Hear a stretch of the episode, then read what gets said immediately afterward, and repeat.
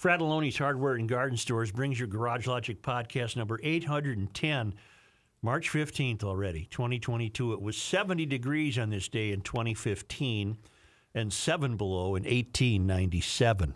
And now, from the mayor's office above the boathouse on the east shore of Spoon Lake, it's Garage Logic with Rookie on production, Chris Reavers, director of social media, John Hyde in the newsroom, and occasionally Kenny from the Krabby Coffee Shop. Here is your flashlight king, fireworks commissioner, and keeper of common sense, your mayor, Joe Soucheray.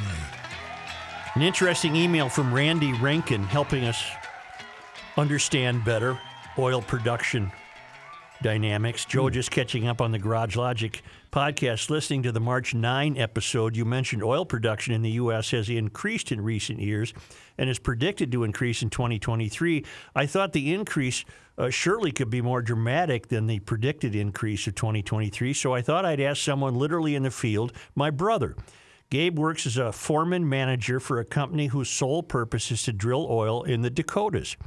I asked if all the oil wells that have been capped during the pandemic have been reopened. He assured me they are. Everything drilled is currently producing, he said, and he informed me to get new product, that is, more barrels per day, they need to drill new wells. He stated two factors hindering increased production.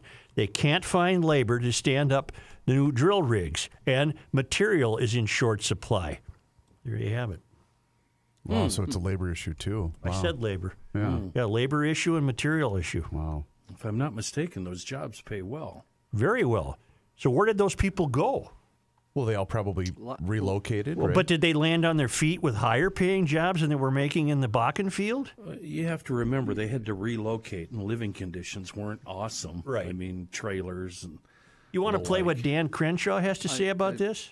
Oh, you, go ahead, Johnny. While I pull. I do up. know one fellow who uh, went from Bakken to Texas Okay. to work. Same job. Luckenbach? I don't think so. All right. is Rookie here today? Nope. Zippity doo dah. Yeah. Do I, Chris? uh, Yes, sir. Are you ready, or can I say something? Go ahead.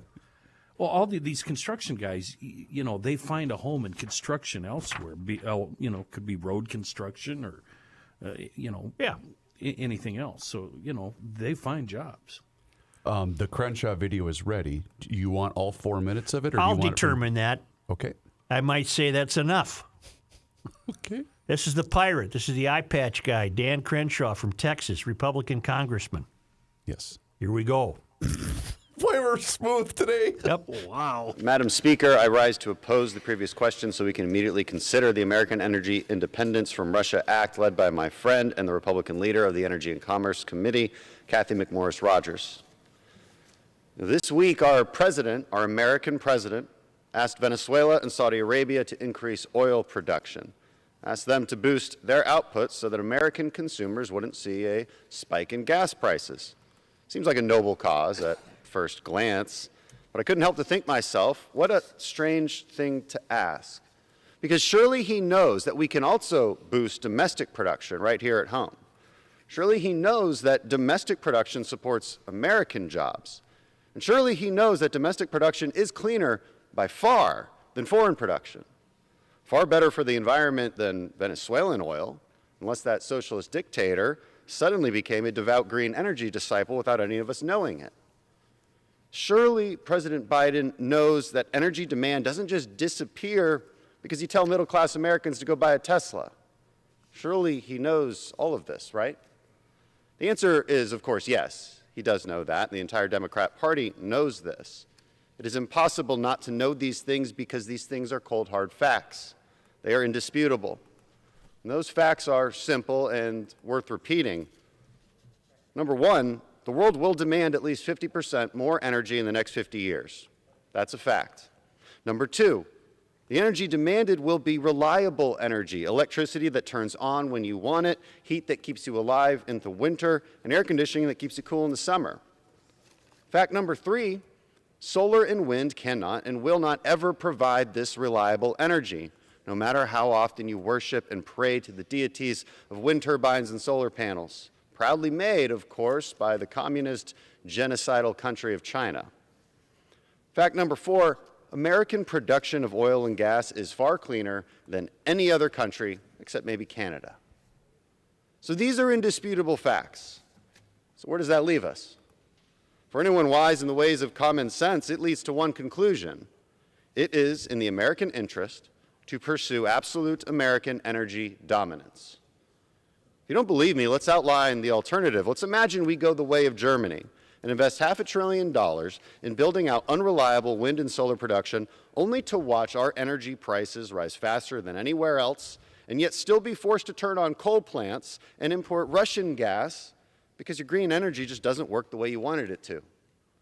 The rest of Europe wasn't all that different. They increased their reliance on Russian gas from 10% to over 40% now. And I cannot help but notice that the Democrat Party seems intent on pursuing this very path canceling leases and pipelines, increasing regulations, chastising our industry.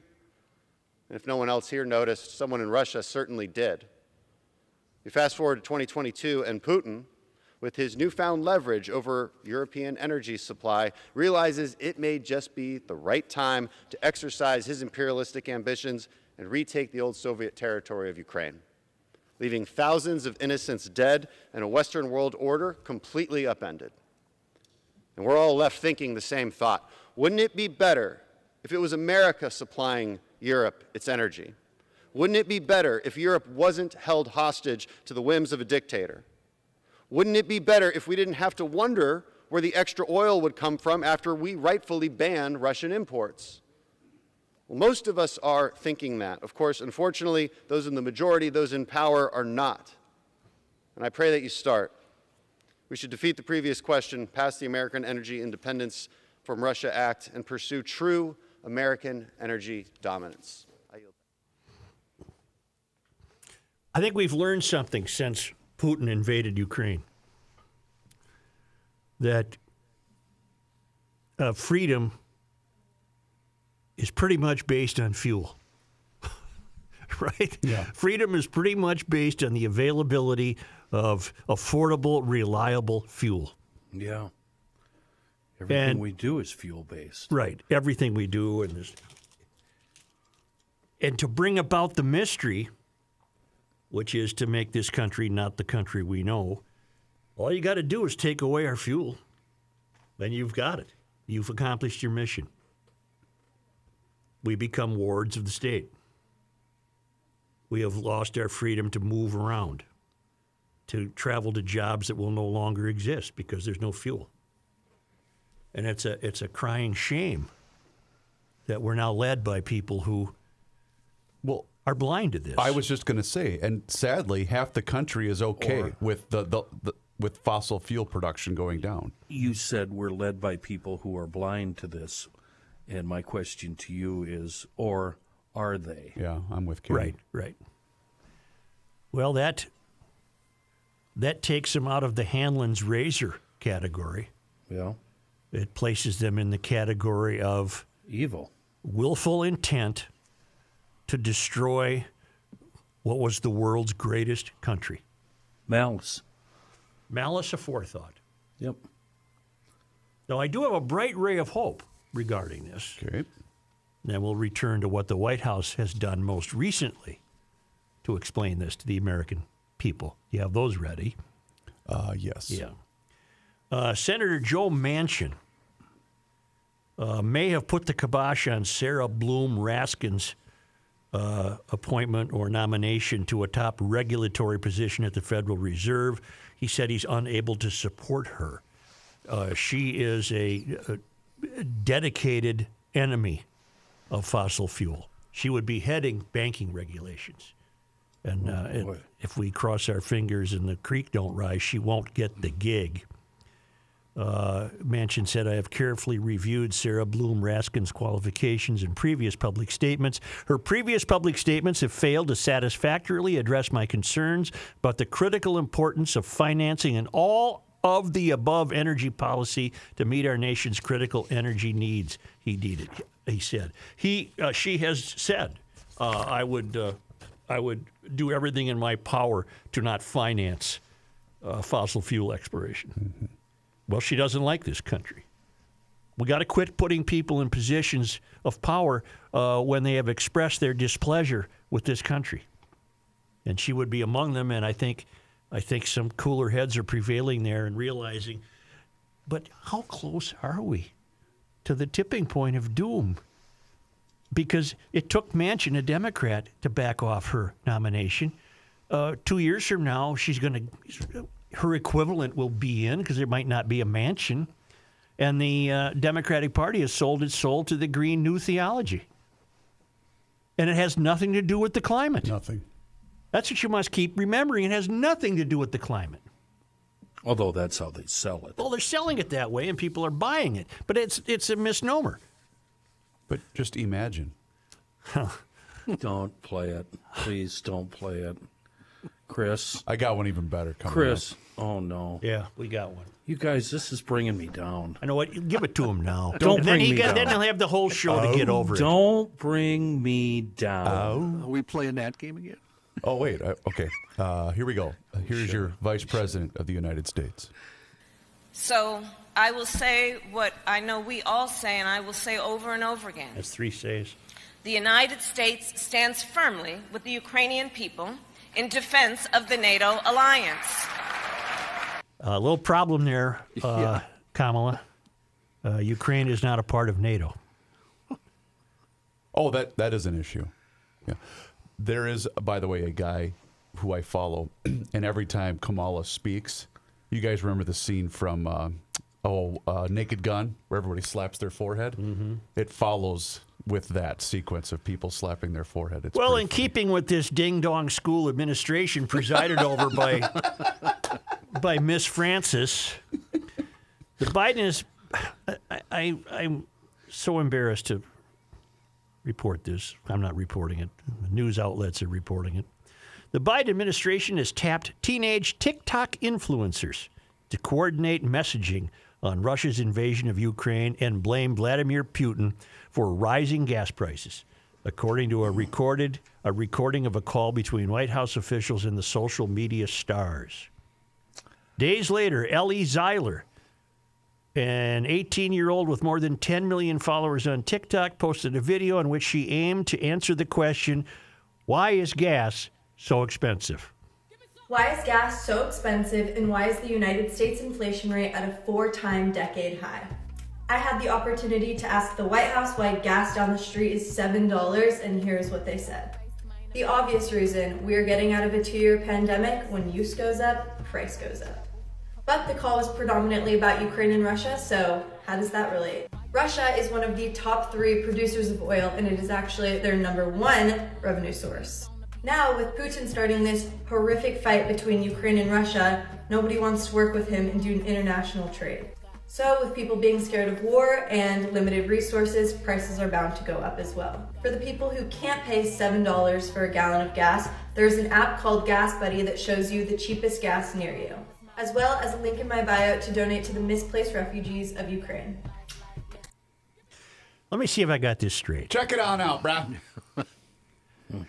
Because whoever this is apparently has 10 million followers. Her name is Ellie Zeiler. And what, what is she principally known for on TikTok? That is a great question. I mean, could you look her up? Does she do music or how has she garnered 10 million fans? Does she take her clothes off? No, she's a very attractive young lady. I would guess she's probably in her early to mid twenties. But why? Who? Who are the? What, what does she offer 10 million people? Uh, let's see. How Uh, to clean a, a pan after you oh, roast a beef? Here we or- go. This one is just called Nothing that good. Saturday Morning Vibes. Okay. I want to hear it. Are you sure? Yeah. Well, uh, okay. Don't worry about the words. It's her making her bed to uh, a song by the name uh, by, by Drake. Better be careful there. And, Yeah. and we're seeing her, uh, Slide her while down. while we hear Drake. She's uh, Making her bed and organizing her room. okay. Uh, w- uh, let's. I can't believe me, of all people, is going to rush to the defense of millennials. But I know a few, and they're not as dumb as we think they are. No, of course not. That's not that's that's not the issue with no, this no, no, discussion. no. It, it is actually because I think there's enough millennials, at least the few that I know, that would look at that young lady's little TikTok posting and roll their eyes and uh, tell her you, you need to shut up and go about their lives and not buy into that crap. Well, That- how that's about the all I fact that she's say. lying? Well, yeah, But you know what? Rising gas prices are not due to Putin's invasion of Ukraine. They I- were rising before that. I'm going Right. to stand behind Kenny with this. Does she You're even? both fired. No, listen. no, D- d- Joe. Will you three We're not shut fired. Up? You're fired. Does she even realize that she's not telling the truth? Is my question. No. because I don't think she's smart enough to to know that. All right, Kenny, let me rephrase it. Uh, the, the White House, in, in desperation, Sorry for saying shut up. By the way, is so trying to dumb down what's taking place that they enlist a TikTok influencer. Oh, yeah. You with me so far? Uh, This is corruption at the highest level. Okay, so Joe. I don't This know where you and I are disagreeing. I'm just I'm thinking my thought was that you're worried that the millennials and the people that follow her are going to buy this hook line and sinker and I'm saying I think that they're smarter than that. Okay, well, I, I all I can do is root for you to be right. I'm just amazed that you guys Yeah. are surprised and horrified that politicians would have anything to do with lying. Yeah, that's true. shocked. I'm shocked, I say. It's got to be a first, John. but but John, but John, Yes, play devil's Chris. advocate on what She's you just said. By the way, Chris. oh, she is okay. I, she looks How old older is she, than that. John? 18. 18. Um, I can't even vote yet. She's but telling us how. But John, you would even have to admit. If this was a lie from the right side of the politics, it would have been banned from social media. Oh, of course. We yeah, we all know yeah. that. Mm, you- Are we yeah, I playing what ifs that. now? No, but I'm just I saying don't, I don't think Instagram does that, though. I think the other ones do. The this was TikTok though. uh, TikTok, yeah, that's what I meant. Okay. Instagram, TikTok. I don't But think Twitter they- and they- Facebook certainly do. they well, she was yeah. she was Kamala like. Russia is one of three producers, and it's actually their number one revenue. Mm-hmm. Then Putin started a fight with a smaller country that's in Europe. Here's my take on this. It's the admission of the third rail that they're so out of touch with not just millennial generation of Americans, but even whatever I'm called now, an aging baby boomer. Boomer. Boomer. Yeah, well, boom. they're so out of touch with this. How out of touch are they? They're so out of touch with this that they, they have someone tell them, you know, there's TikTok people out there, and Biden's going to say, what the hell is that? Just as I would. What the hell is TikTok? And they explain it to them, and then they put together a little committee, and they, they go call these people and say, we want you to help us explain uh, inflation and gas prices to Americans because we don't know how. I guarantee you, Biden, even right now, this moment, has still never heard of TikTok. I'm sure he had no idea any of this happened. Th- th- This is something people uh, in his uh, mob take care of. That's how out of touch he is. that I guess they uh, Zeiler, the girl we just heard from, Yep. was one of 30 TikTok stars, and I'm amazed at the word star. I mean, she just had a one where she's making a bed. Is that what it's come to? That's basically what TikTok is. She was one of 30 TikTok people to attend a March 10 Zoom meeting with White House officials and National Security Council staffers. This is according to the Washington Post. Gen Z for Change, an organization of influencers involved in the meeting, tweeted Friday that the discussion focused on the U.S. government's strategic goals in Ukraine so we're better able to debunk misinformation. As a coalition that reaches a half a billion people, we are grateful that the White House chooses to work with us to keep people informed, the group said, Gen Z for Change. The Post also published a 51 minute recording of the call. Rob Flaherty, the White House Director of Digital Strategy, told the TikTokers in the recording that the meeting would be similar to a background call for reporters and that he saw their reach as a critically important avenue to the American public. She's 18, she's got 10 million followers. Uh, and she posted the video that answered the question why is gas so expensive? We're doomed. I, you know what? It's, it's not we're doomed, it's over. It's over. I know what this is about. You're taking this personally Why? because this woman got a Zoom meeting with the White House, and you and Royce weren't allowed to go into the CIA. That's what this is really about. You got me. Why don't you two get out of here before you get arrested? I'm here to relay information in a more digestible manner to my followers, she said. I would consider myself a White House correspondent for Gen Z. oh, That's the end fantastic. of the world as we know it. Much of the 18 year old's other content involves dancing or posting in trendy outfits, and in her most recent video, she prank calls her dad by telling him she got accepted into Harvard. Oh, Uh, we don't know that. The world is at a. Uh, Yeah, it's already there, Joe. It- we're, it- we're not headed that way. teetering on the old No, no, no. cliff. We're not world is- teetering anymore. We're, we're the coyote, Yeah. and we just hit the ground. That's where we and are. we are turning to a young lady who is thought to have influence because she films herself making her bed to a bed of Drake music. America. Influencers And she carefully was reading whatever the White House gave her to read. Correct. Before you so rudely interrupted me, let me tell you what uh, America is is coming to realize that influencers are puppets and liars and will do whatever they have to do in order to get either free stuff or, Or a money. check. Yep. Yeah. She, They uh, have speak- no moral standards. Speaking of money, uh, Ellie makes about 40 grand a year on TikTok at the age of 18. I'm crestfallen. That's what I am. I'm crestfallen. So what Kenny just basically said, you know what influencers influencers are? They're rookie. Now, rookie's 10 times better than that chick. No, uh, uh no. Rookie's not an influencer. Rookie's a guy who's had a job and been paid. That's true. Like the rest of us. Play, play To her be again. enter, to be entertainers. That's true. Play her again, please. Uh, you're and then wait, what did the White House anticipate that her 10 million followers would have just automatically seen this and heard this because they check in on what she's up to? Is, well, that, it is does, that a way to say it? it? does have seventy thousand likes Okay. And about eighty-seven hundred comments. All right. Why is gas so expensive, Joe? All right.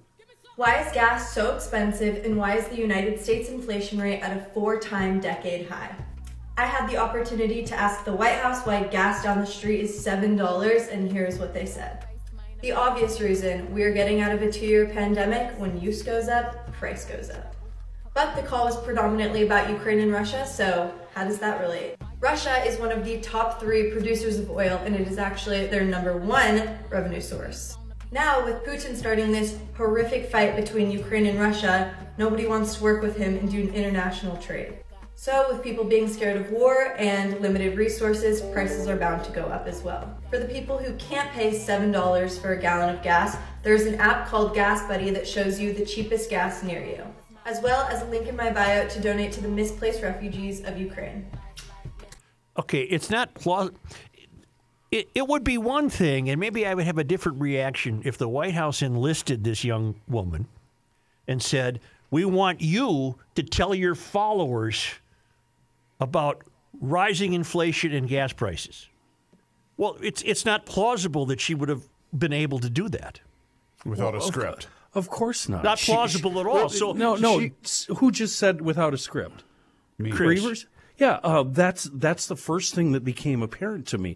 This is like going to see your little ne- nephew or nie- niece at the Christmas pageant play. Mm-hmm. She's mechanically reading lines. She's a she's not even a, a bad actor. She's it worse. was it wasn't a script if you listen to her it was an actual press release she read the press release from the white house she Oh, said that's and right, I, that's I asked right, the white that's house right. Yep. i asked the white house and here's what they said No, you didn't ask the read- White House. We don't even Well, believe that. and you guys can't see it. thing. You guys can't see the video. I have it on my screen. Keep in mind that clip was 52 seconds long, and every time there was a pause, that meant there was an edit. So she basically spoke in 10 four second she increments. can't even do a sixty Right. without breaking. with- She's in like Joe trying to tell you about signs. I can get you a sign. but you see what I mean? Every so she, even by reading the press release, she still had to edit and she had that Each monotone. I am reading a press release. while my hands are moving. That yes particularly if you're 18, uh, you not only don't know what inflation is, you've never experienced it in your lifetime. Right. Right. She had no idea what inflation is, and she's probably never put gas in a car. We're, we're do, it's over. It's over. we're governed by ding dong school. I don't think it's quite that. It's over. John. Ding dong school. Yeah, yeah. Our Miss Frances was the was the was the sea hag Okay, teacher on the thing. Yeah.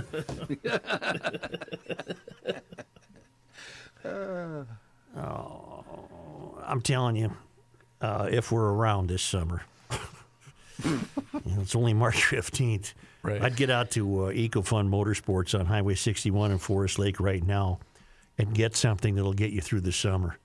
Uh, the gas powered scooters are rated at 110 miles a gallon.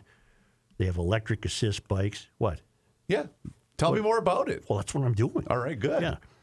Uh, and Tim Bloom uh, wants to thank four groups of GLers came in last Saturday and they set a new single day March sales record. Is that right? Yeah. Uh, and he was talking with everyone, and he said to them, "I, I can't wait to out reading your new, riding your new electric bikes and scooters this spring. I, I, I have to get a hold of Tim and get mine back because the riding season is quickly upon us. And he has kept mine all winter in his storage facility, and he tuned it up and put a new battery in it and everything else that it needed. The sale continues." It's a preseason sale now on all scooters and electric bikes, lowest prices of the season. And yeah, if there's three or four more weeks of bad weather, they'll store it until you can actually use it. Bintelli 49cc gas scooters on sale for $14.99. There's your 115 miles per gallon as you turn every urban errand into an adventure. Bintelli B1 electric bikes on sale, youth ATVs and dirt bikes on sale, full line of Yamaha equipment, great, great service department, and really, really great people. And thank you, GLers. Thank you, GLers, for uh, uh, making EcoFun have a single day sales record for the month of March in the history of the store. That's fantastic. It's EcoFun Motorsports. Get in there while the preseason sale exists and while the selection is great. It's on Highway 61 in downtown Forest Lake.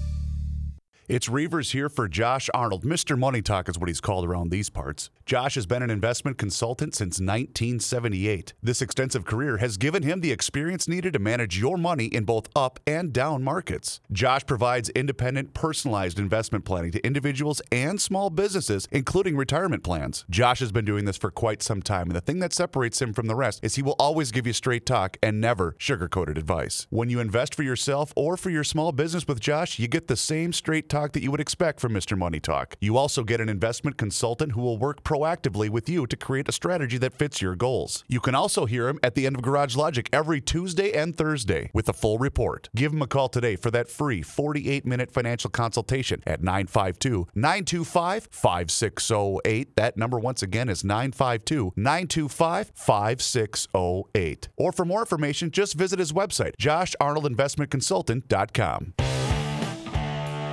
Truth, justice, and the suture.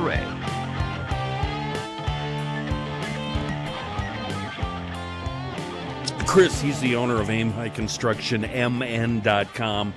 He can do stuff for us. He can, uh, him and along with his crews at Aim High, they can add a three car, two car attached garage to your house, make it look like it was part of the original design. They can redo the floors in your foyer, your kitchen, your dining room, your living room area, your basement, no matter what your floor covering of choice may be.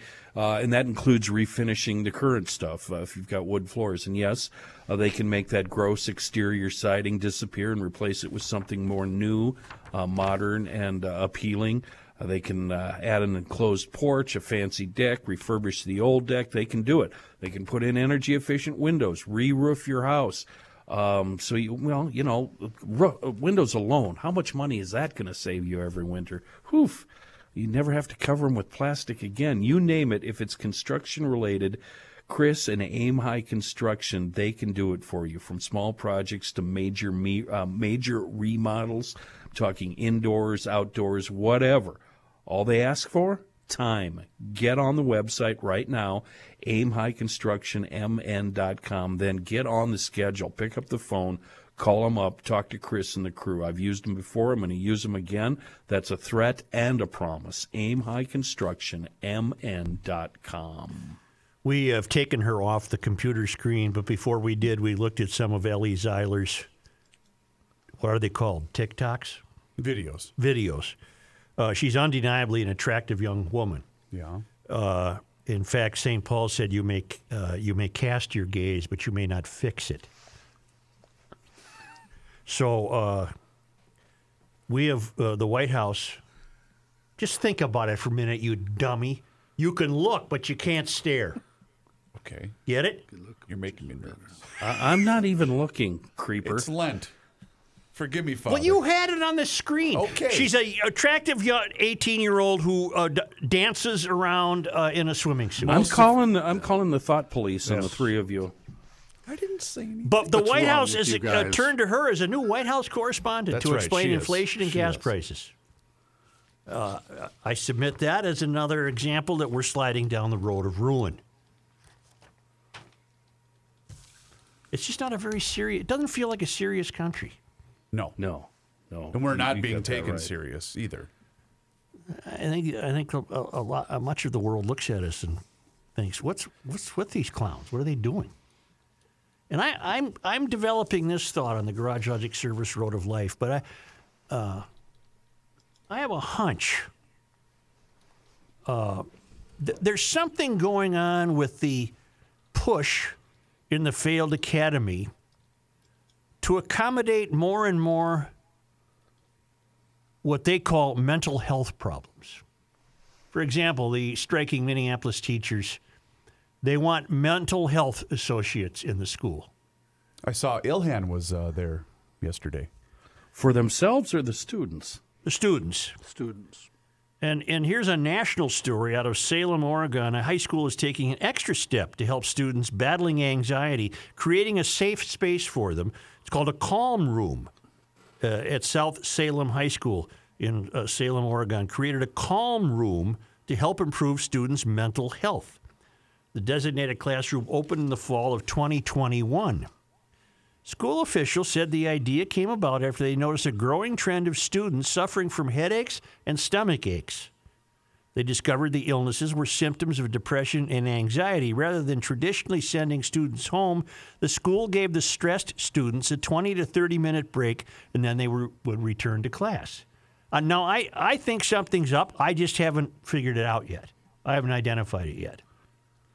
Simultaneously, our Student Suicide Prevention Club, Saxon Strong, conducted a school wide survey asking students to identify anything that would help improve their mental health. Ryan Marshall, lead school counselor, told Fox television stations the overwhelming number one response from students was to add a student calm room. We got creative, though, and used whatever space we could find as we weathered the pandemic and bond construction work. I, I guess he meant on the school. The purpose of the room is to offer students a school-based home for hope, wellness, and renewal. The student contain the room contains couches, couches, beanbag chairs, rocking chairs, and workspaces. Puzzles, games, cards, and other activities are also. Uh, provi- I'm seeing the room in uh, One Flew Over the Cuckoo's Nest. They're waiting for Nurse Ratched to come out. This is the result of participation trophies, Joe. We've been talking about this phenomena for years. These are the kids that started out with these participation trophies are now running the country. You're you're getting close. No, Uh, no, I, I'm I'm dead on. They're eliminating all the things in life that that turn out stout thinking human beings. which creates an axiom. Go ahead. it's it's axiomatic that the more you tell a kid that he or she is suffering from something, however real or imagined, the more likely the kid is to suffer from it. Yeah. And I'm not saying kids don't have mental health issues, or nor am I mocking that, but um, the daily ups and downs of high school life, um, the, the mocking, the bullying, the struggles, the trying to get good grades, the fitting in and out of cliques. That's, a being part, whitewashed. That's part of growing up, Right, and it's exactly. what turns out. It, it, it's how sturdy human beings are made. That's how you survive in the real world once you get out of schools. They're erasing all that. One of the most powerful strategies for navigating a rapidly changing and sometimes volatile world is to learn distress tolerance skills that help us get through emotional situations one moment at a time, Chris Moore, uh, a behavioral health coordinator, said. Okay, and then they, they've always got that pandemic to hang their hat on, saying that that resulted in so much stress. What they're what they're doing is they're considering virtually every exchange of life to be problematic. Yeah. Oh, you have a test coming up. You better go in the calm room for a while. If that isn't enough, we'll bring in some hound from a rescue kennel and you can pet the dog. Coddled is, is what springs This is to mind. ridiculous. And that'll really Coddled. prepare them for the real world when they have a job. Right, the real world is brutal. And it's trivializing real mental health problems. It is. Yeah, that's that's the fine line we're walking here, Such, because there are real mental health But problems. I'm confused because last week I thought the fight was against patriarchy, the fight against capitalism, and the fight for the soul of the city. That's still part of the fight. Oh, that's but, it's we're a adding different mental fight. health professionals. Ah. But you, if you're going to consider everything a mental health problem, you've just really diminished the kids who actually have mental health problems. Thank you. Mm-hmm. Yep. When I saw the news coverage this morning too, because they uh, prominently featured Ilhan Omar at, uh, at at the strike. If they had open enrollment in this state, what percentage of the Minneapolis parents would just say "bleep this" and take their kid to a different school? Full disclosure: When I was a senior in high school, I had my first colonoscopy because uh, I had a uh, I had uh, what's it called um, uh, stomach ulcer because of stress. Uh, and guess who coddled me? Who? Nobody. Yeah. Nobody. it just th- those things in life is what turns out stout, sturdy human beings. Uh, according to a new survey from MTV Entertainment Group and the Associated Press NORC Center for Public Affairs Research, uh, and the survey was uh, uh, of kids between ages 13 to 24, an age group in which our new White House correspondent happens to fall. 46% said the pandemic has made it harder for them to pursue their education or career goals. Well, you're not going to have a career if you're constantly told that every single stumbling block in your life is producing uh, anxiety. 45% of Gen Z also reported greater difficulty in maintaining good relationships with friends, while many millennials also said friendships were harder. Gen Z was less likely than, men, uh, than millennials to say the pandemic actually made that easier. The findings are consistent with what health and education experts are seeing. After months of remote schooling and li- and the remote schooling is is just now frame the framework for that is that was just another hurdle that they were unable to accomplish. So therefore, now that you're back in school, we know that you've been rattled by this. We've created a calm room. A wussy room. Do we? Damn know- it, they didn't have hamburgers today in the cafeteria. Well, Yeah, the- I, I, am go going to the calm room. I'm uh, going to I- the calm room, man. I need a hug from a I puppy. need. I got to do something. This has basically though just become an extension of, of higher learning because this crap was going on at academies all across the country before. oh yeah, they like to use the word triggered. Yeah, safe space. Yeah, I've been triggered. South Salem school leaders say they hope to bring the idea of a calm room to other nearby schools. Your current reality isn't your forever reality. Here are so many adults who are willing to help shift the trajectory of life in a positive way. Find someone you trust and don't ever hesitate to reach out with anything you need. We're all in this together. There's a bit of collectivism at work here, too. There's a bit of the mystery at work here, too. As I said, I'm not ready to fully define what's bothering me about this, but I think we touched on a great many aspects of it. Basically, it's B as in B, S as in S. Well, when they say find someone you trust, do they mean one of the counselors that's getting paid to work in the calm room? I guess. Uh huh. Okay. And what do you mean when when you say your current reality isn't your forever reality? Well, no kidding. What? Did you get this email, by the way, from Mike? I forgot can't to print it out for you, Joe. It uh, was sent to us on Saturday, talking about the average Minneapolis teacher's salary. Yeah. Did you see that email? I did. What about it? I, it didn't impress me. Well, my point being, he says I looked up the I looked up the Minneapolis teacher's average salary on Indeed.com, seventy five thousand seven hundred dollars per year. Not bad for nine months of work. It's far above the national average. Be sure to always determine the actual salary paid, including all the negotiated add ons. Does this salary merit National Socialist attention? Apparently it did because the worldwide socialist website is on it. Yeah. All you can do in reference to the calm room is hope that uh, the kids you raised are raising their kids in the same manner. Yep. That's that's all you can hope for. Uh, It- so it- far, I see, I see, I see that happening. Yes, I see that happening. despite their politics, they're raising them to be sturdy human beings, and when you need help, you you can turn to your family. And plus, I'm not hesitant to uh, grumble at them if I detect otherwise. The kids are the your kids are your grandkids. The grandkids. Yeah. Well, you got to tell them, look, there's winners and losers, and right mm-hmm. now you're a loser. I mean, you went out there and stunk it up. You lost. Mm-hmm. Kids need to hear that. I'm sorry. And again, this all started when we found out that there was at, at first a seven, now nine billion dollar surplus. That's exactly when all of this started. When what started? The the notion of a teacher strike. Oh yeah, oh. yeah, We got two topics going here. yeah. That's let's. What we were just talking about. This. I'm going to continue to think about the calm room, although I think we've.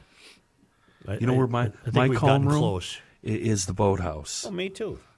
Or the Knack Hardware and Lounge. You guys make fun of me there though, so I don't like to hang out there. Your calm room is the town ball. Oh, yeah, I need a corner to sit in by myself. Yeah.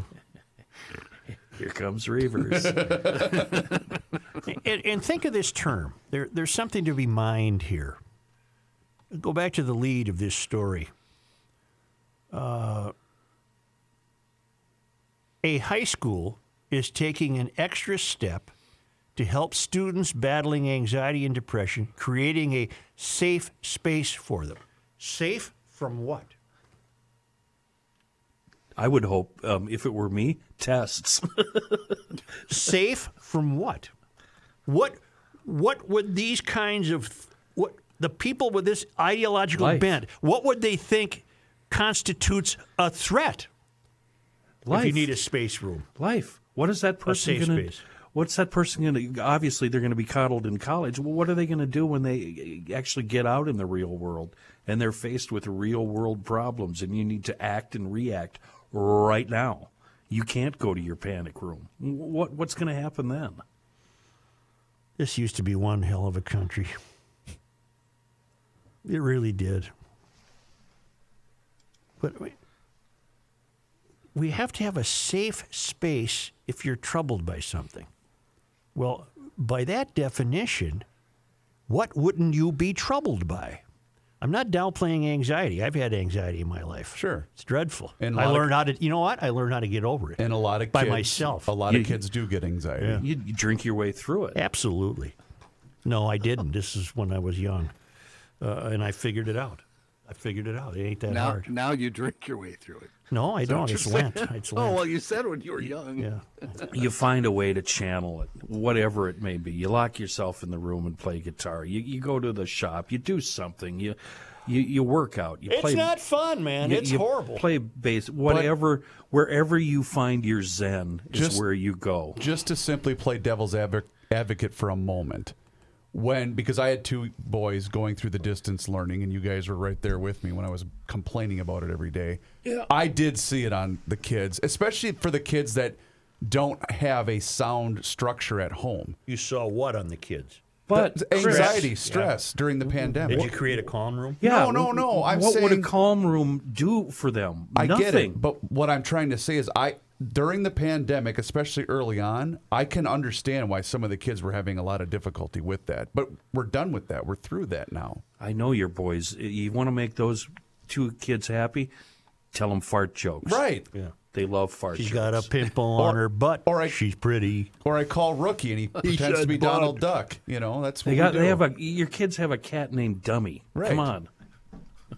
I love those boys. Yeah, if you got a cat named Dummy, you're all right. yeah, you're gonna be okay. His name's on top of his cat house in the basement. Dum Dum. Why don't we? Why, why don't So we? awesome. Uh, why don't we come back with Mr. Height? Love it. You're listening to Garage Logic right now, and if you're a business owner, so are your customers. In fact, I could be talking to you about your business right now, telling the thousands of loyal GLers about you and sending them to your business. Find out how you can partner with the Garage Logic podcast. It's easy. Visit garagelogic.com now, enter keyword partner, P A R T N E R, fill out the form. We'll get in touch with you very quickly. Once me and the dummies start talking about your company, you're going to be amazed at how many GLs just start showing up. Easy to do. Do it right now. Visit garagelogic.com and enter keyword partner. At Joe's house during the Lent. You cannot stop him. He'll just make a move. Joe Soucheray. I've got a guy for you. you. We all need a guy. You need a lock guy. You need something lock related. Maple Grove Lock and Safe. They they can help.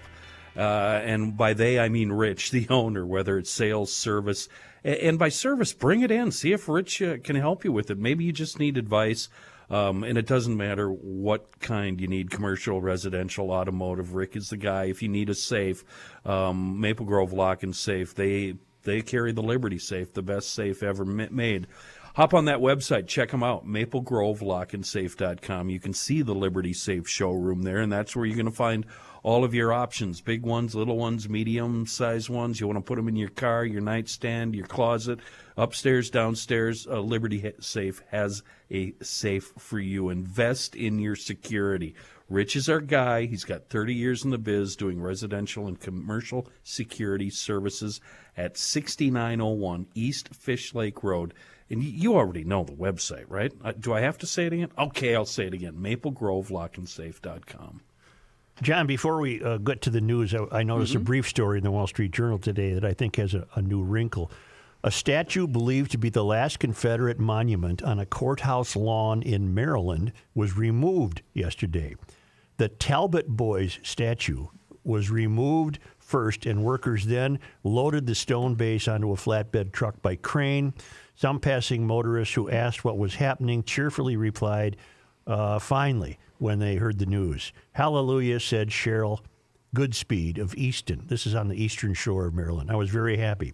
The statue that stood on the Talbot County Courthouse lawn in Easton for a century was thought to be the last courthouse monument still standing on public property in Maryland other than cemeteries and battlefields. The 13 foot tall copper statue features a boy holding a Confederate flag and names the men from the Eastern Shore County who joined the Confederacy and died in the Civil War. After the county council voted to approve its removal in September, the Move the Monument uh, coalition raised more than 80 grand uh, to relocate the statue to Cross Keys Battlefield in Harrisburg, Virginia, according to Ridgely Oaks, a member of the coalition's leadership team. Uh, the Southern Poverty Law Center said about 700 Confederate statues are still positioned near government buildings and in other public places throughout the U.S. I only bring this up because it's a memorial to your locals. Uh, now, by today's prism, they were fighting for the wrong team.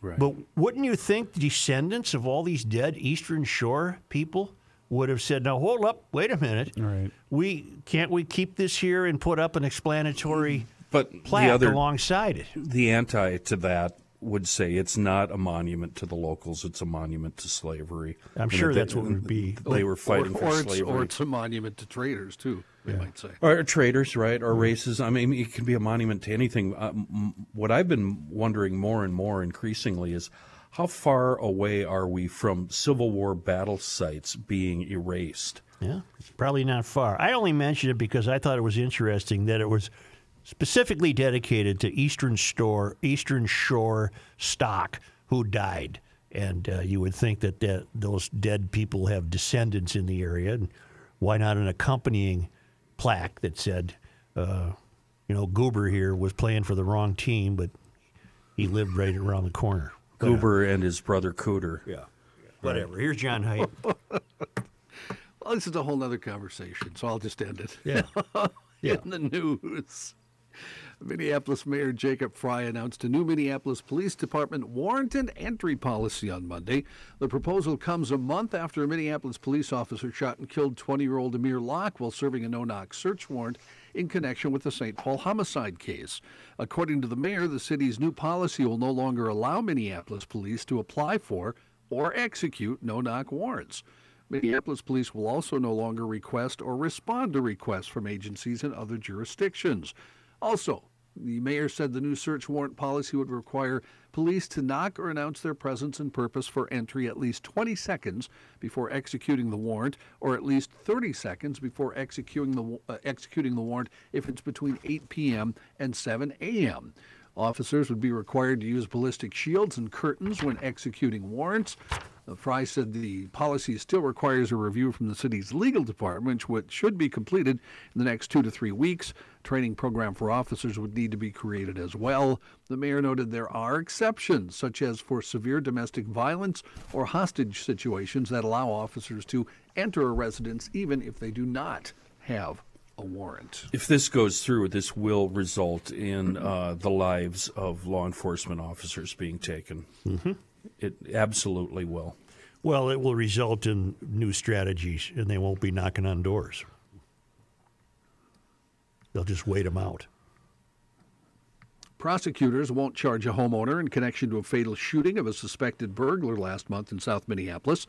Yesterday, Hennepin County Attorney's Office announcing based on the available evidence, prosecutors could not disprove a self defense claim and therefore no charges will be filed. The 53 year old homeowner told police that 30 year old Martin Johnson had broken into her garage. She said she fired four warning shots to get him to leave. She told police she shot Johnson when he started walking toward her and her son.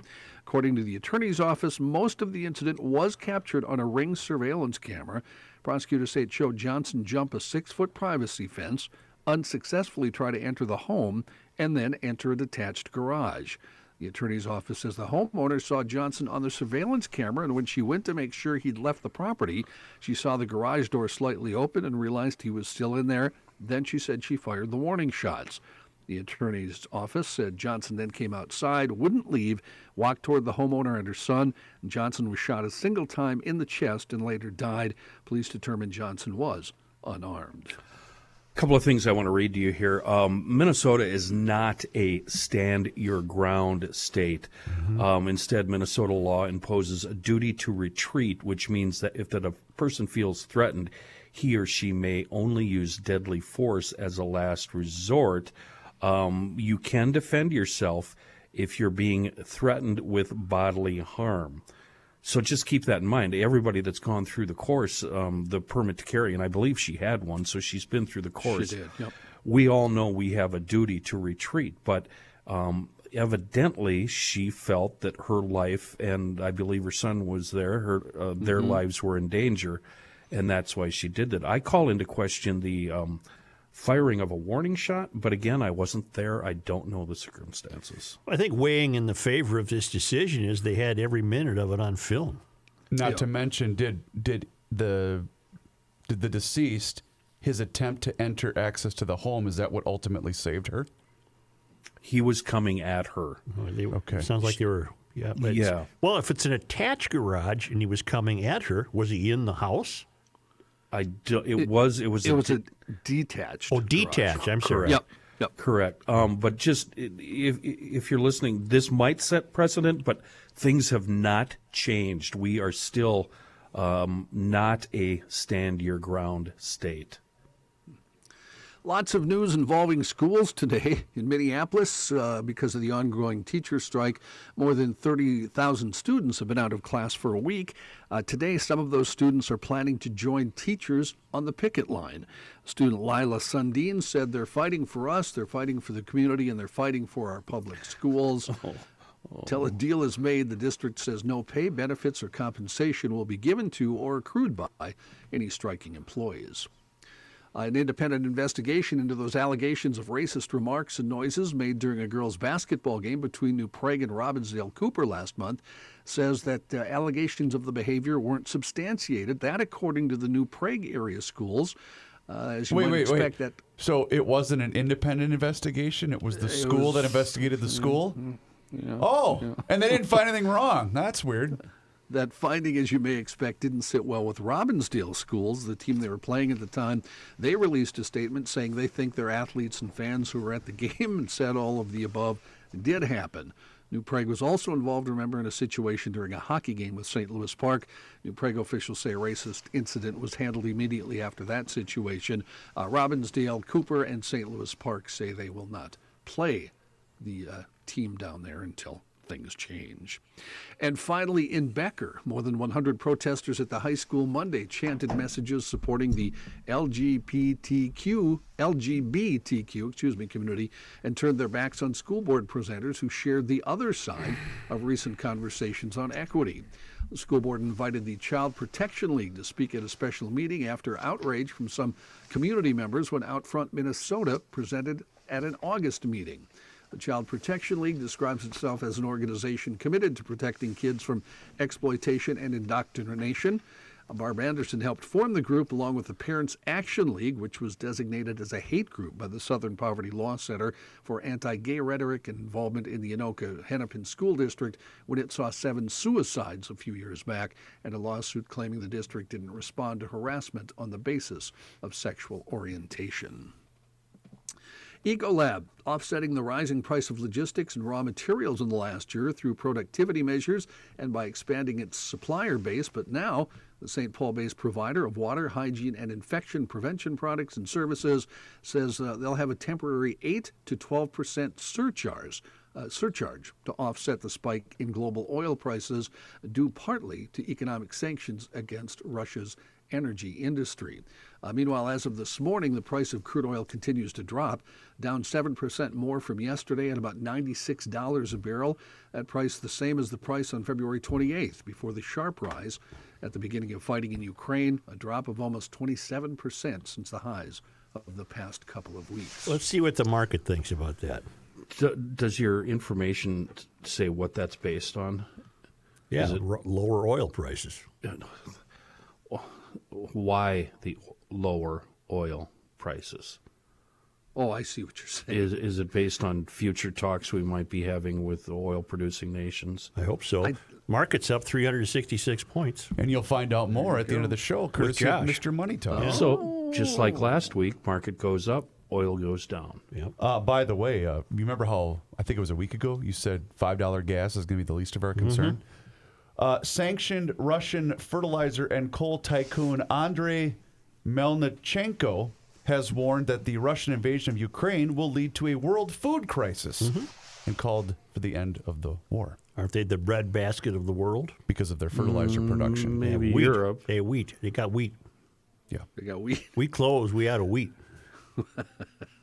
Meanwhile, several respected military experts are saying Vladimir Putin could only have about 10 days to win the war before his forces actually buckle. The Russian tyrant expected a quick victory when he ordered the invasion on February 23rd, but of course, as we know, his forces have encountered fierce resistance. Uh, among the folks talking about this, retired U.S. Army General Ben Hodges. Uh, Ben's a big shot. He used to be the commander of United States Army Europe. He did that for three years. He predicts Russian forces will be unable to continue the assault on Ukraine 10 days from now if Ukraine can hold out that long. He told MSNBC Russia's decision to transition to a war of attrition. They're smashing cities, putting civilians on the road. They need three things to do that, and they don't have those three things, he said. They don't have the time, they don't have the manpower, and I don't think they have the ammunition. He added that means they won't be able to continue their attack. Police said early today they arrested a suspected gunman who's been stalking homeless men sleeping on the streets in New York City and Washington, D.C. That man has killed at least two people and wounded three others in less than two weeks. Law enforcement arrested the suspect in Washington, D.C., and he was being interviewed by police. Police in the two cities earlier released multiple surveillance pictures, including a close up snapshot clearly showing the man's face, and urged people who might know him to come forward. A statement on Twitter from law enforcement said additional information will be forthcoming. Thanks to the community for all your tips. The mayors of New York City and Washington had appealed to the public for help.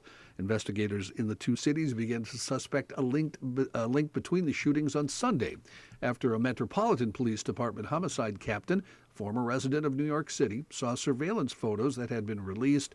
The man in those photos looked similar to one being sought by his own department. Uh, boy, talk about not talking things through. The leader of the Proud Boys, Enrique Tarrio, Yeah. met with met with Oath Keepers leader Stewart Rhodes in an underground parking lot for 30 minutes the day before the Capitol riots, and he brought a documentary film crew with him to record the whole thing. Oh my God. Prosecutors have What that in a court court filing. The two far right groups were present when supporters of former President Trump stormed the U.S. Capitol on January 6th. In the court filing on Monday, prosecutors were appealing to a magistrate to keep Tarrio detained pending his trial. He's been charged with conspiracy to obstruct justice in relation to the riot, with prosecutors saying he led the advanced planning. Uh, Rhodes also faces seditious conspiracy charges in relation to the insurrection. He's so far pleaded not guilty to the charges. I actually I didn't know you were going to bring that up, uh, John, but uh, I do have a bit of that documentary.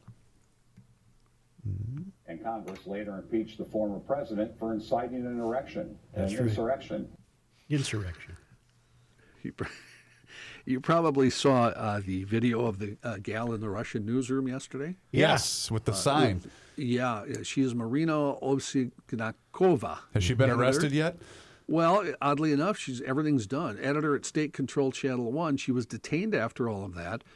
Uh, now she's had to pay a fine and she's been released. Yep. That, that's it. First reports were that she disappeared, but I think that was knee jerk. Yeah. And then Uh, the next was- report was she had a lawyer. And Yeah, she was fined thirty thousand ruble, which is about two hundred and eighty bucks. What did the Uh, sign and, uh, say? Stop No the war. war. Yep. Stop the war, and you're being lied to by the Russian government, uh, et cetera, et cetera, et cetera. et So, She was telling the truth. yeah. what Uh, would she- happen to me if I just, if this little sign made its way through the broadcast as Such was ranting and raving? he's holding up a post-it note with the word lies on it. It's the, uh, basically, it's the, uh, the the nonverbal of. Uh, we don't know that. Uh, rescuers say they're deeply troubled by uh, what one is calling a cluster of fentanyl cases popping up in the Fort Lauderdale area after 10 people at two homes were hospitalized because of the potentially lethal drug fentanyl in a matter of three days.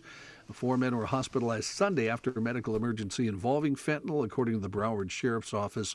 Two of the men found in respiratory arrest. Detectives found drug residue at the residence, according to the sheriff. Uh, meanwhile, you may have seen this. Four U.S. military academy cadets from West Point were among six people overdosed on fentanyl laced cocaine at a rental home last week in Wilton Manors. The cadets were on spring break. One of the cadets is on the football team. Uh, two of those cadets actually uh, were exposed to the fentanyl when they tried to give mouth to mouth to two of the other. Man, you used to go down there and hope you could find a lukewarm beer. I didn't think it was going to be beer there. I thought it was. Oh. Uh, listening to what was I BBM this morning? WBBM News. Um, heroin not a problem anymore. Um, virtually no heroin overdoses anymore in the Chicagoland area. It's all fentanyl. All Fentanyl? fentanyl. Yep. Yeah. Uh, musher Brent Sass, a Minnesota native, won the arduous Iditarod Trail Sled Dog Race across Alaska this morning as his team of 11 dogs dashed off the Bering Sea ice through a crowd of fans in downtown Nome. Sass mushed down Front Street and across the finish line just before 6 in the morning. It's the first Iditarod win ever for Sass. He's a wilderness guide and kennel owner who is running in his seventh Iditarod. His previous best finish was third last year. Uh, he's 42 years old. He was born in Excelsior here in Minnesota. He now lives in the tiny area of Eureka in Alaska. Good I- for him. I was trying to look up this number while you were reading the fentanyl story, Kenny or uh, Johnny, but um, uh, this was f- for the year of 2020, just for the city of San Francisco, but this is relatable to the entire country. Uh, the city hands out nearly four and a half million syringes per year. 621 people in the city of San Francisco, with a population of 881,000, uh, had 621 people die of fentanyl overdoses this year, compared to just 173 COVID 19 deaths. How in the hell do you die from it if you just touch it? From fentanyl? Yeah. What do you mean by no? You ingest it. I know, but cops get in trouble if they touch you and you've had the fentanyl. You have to.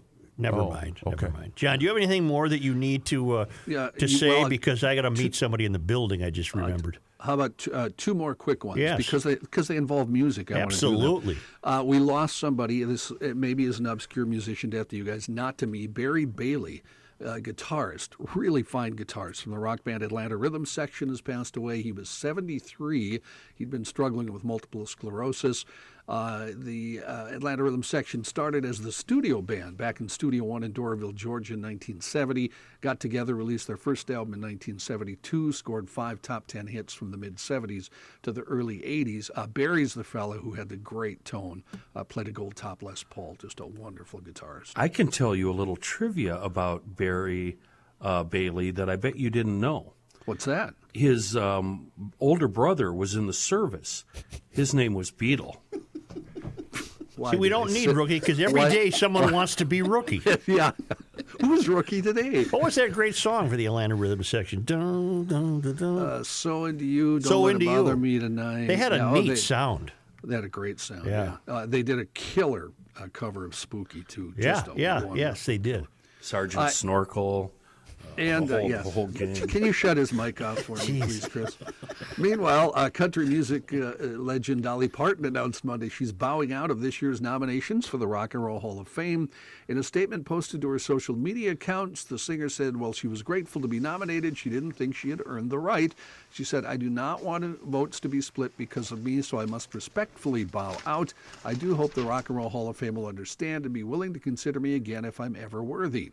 76-year-old singer was the only country artist on this year's ballot, was among several first-timers in this year's class of nominees. She says her husband's a big rock and roll fan, wants her to do a rock and roll album, so she said someday she might. She wished all the nominees good luck. Uh, she to be eligible, of course, you have to uh, uh, have made a record 25 years ago, and there are country artists in the Rock and Roll Hall of Fame, including Johnny Cash, Hank Williams, Brenda Lee, and Chet Atkins. I don't know where I saw it, but I saw "The World Doesn't Deserve" Dolly Parton. Yes. Yeah, that's pretty awesome. That uh, that is cool. Yeah, really we'll uh, we'll come back and wrap this up.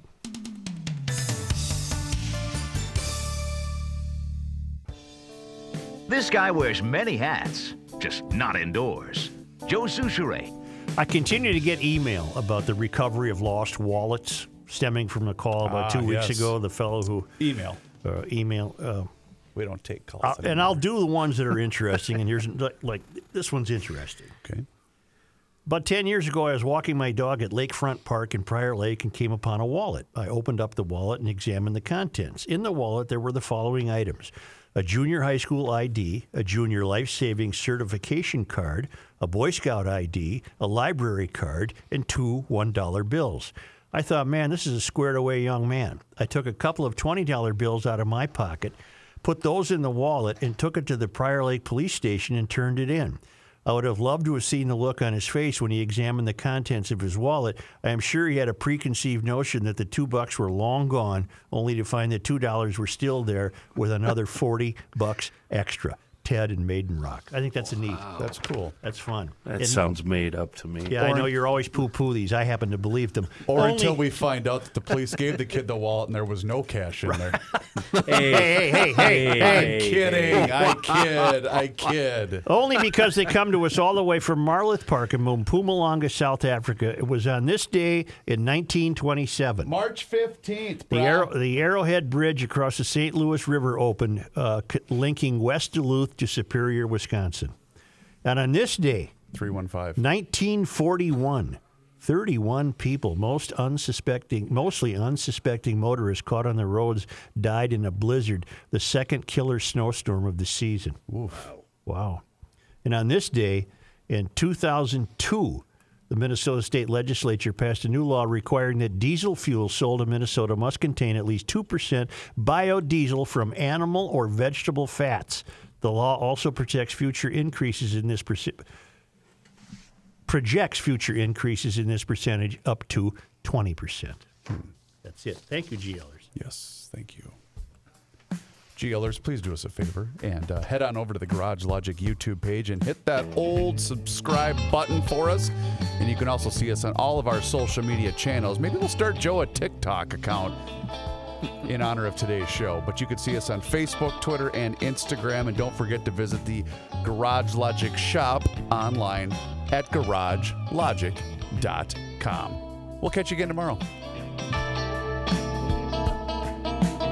It is that time once again here in Garage Logic where we pick up that phone and we make that call to our guy, Mr. Money Talk Josh Arnold GLers. Now is absolutely the time for you to do the same thing for that free 48 minute financial consultation by doing just what I did. Call 952 925 5608. That number once again is 952 925 5608. You call that number and you get the man himself, Mr. Money Talk Josh Arnold, but you're also going to get straight talk and you're never going to get sugar coated advice. And Josh is with us once again here in Garage Logic. And Josh, is it time to buy and possibly go all in? Well, Chris, I am not a poker player by any stretch of the imagination. I leave that to son number two, Judd, who is a very good poker player and a pretty good investor in his own right. But I would be at this point in time adding to positions, even starting on positions And some of the, I'll say, some of my favorite names that are related to internet, to leisure, that are China-related businesses, but I don't have to invest in China, still in real assets and reducing my uh, cash pile. Now, I've talked for years and have used the strategy with myself and my clients. My investments are in the exact same place that my clients are in. We go in together, we go out together, win, lose, or draw. But the strategy of keeping up to uh, 30% in cash, keeping up to or between 30 and 60% in value-oriented companies, which I would look at, you know, currently includes favorites Apple and Amazon. Amazon, by the way, got a nice boost on their announcement of a 20 for 1 stock split. You know, prior to that, when Amazon was down at a low, analysts were saying, hey, start to invest if you haven't in Amazon. They have plenty of levers for growth. I still believe that. Biggest risk to Amazon, biggest risk to Apple is a bill that was introduced by one of our local senators, uh, Senator Klobuchar, aiming to eventually break these companies up and reduce their power, saying that they are anti competitive. I firmly disagree with that stance.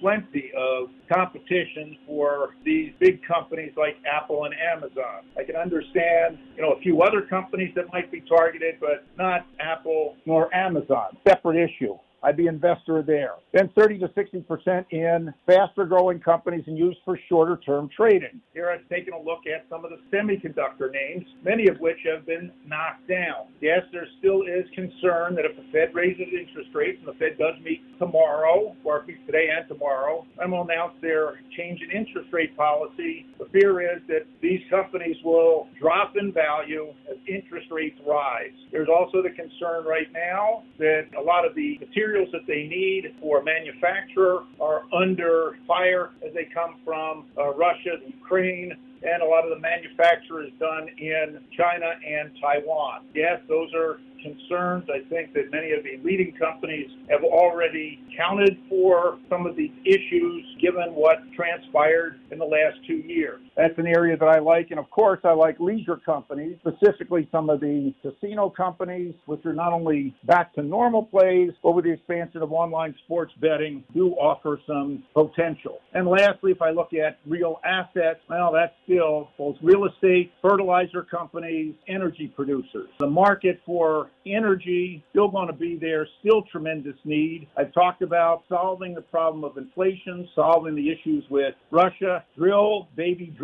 It would take time for that to transpire, but rather than being dependent again, we'll say on authoritarian and despotic regimes for oil, being energy independent is very significant. We talk about energy independence, also talk about being commodity dependent. I know there's this big push for using electric vehicles, battery technology, etc. Well, for that to work, you need certain minerals, including copper, nickel, the list goes on. Most of the copper and uh, nickel currently being mined is not coming from the United States. It comes from some of those authoritarian and despotic regimes. That's a problem. We are, however, in the United States, graced with copper and nickel, and we even have that in the state of Minnesota, but there has been a push not to mine those minerals here. And then a push is by those same people who want to get rid of fossil fuel. Can't have it both ways. Can't have it both ways. Need to mine for copper, nickel. Need to drill for oil and natural gas. And find that. We have that in abundance, and we, that being the United States, has the ability not only to power ourselves, but to export that power, and that will add to the strength of the economy and pay very significant dividends going forward. Very good, Mr. Money Talk. You heard him, GLers. It's absolutely the time to pick up the phone and make that call for that free 48 minute financial consultation by calling 952 925 5608, where you're always going to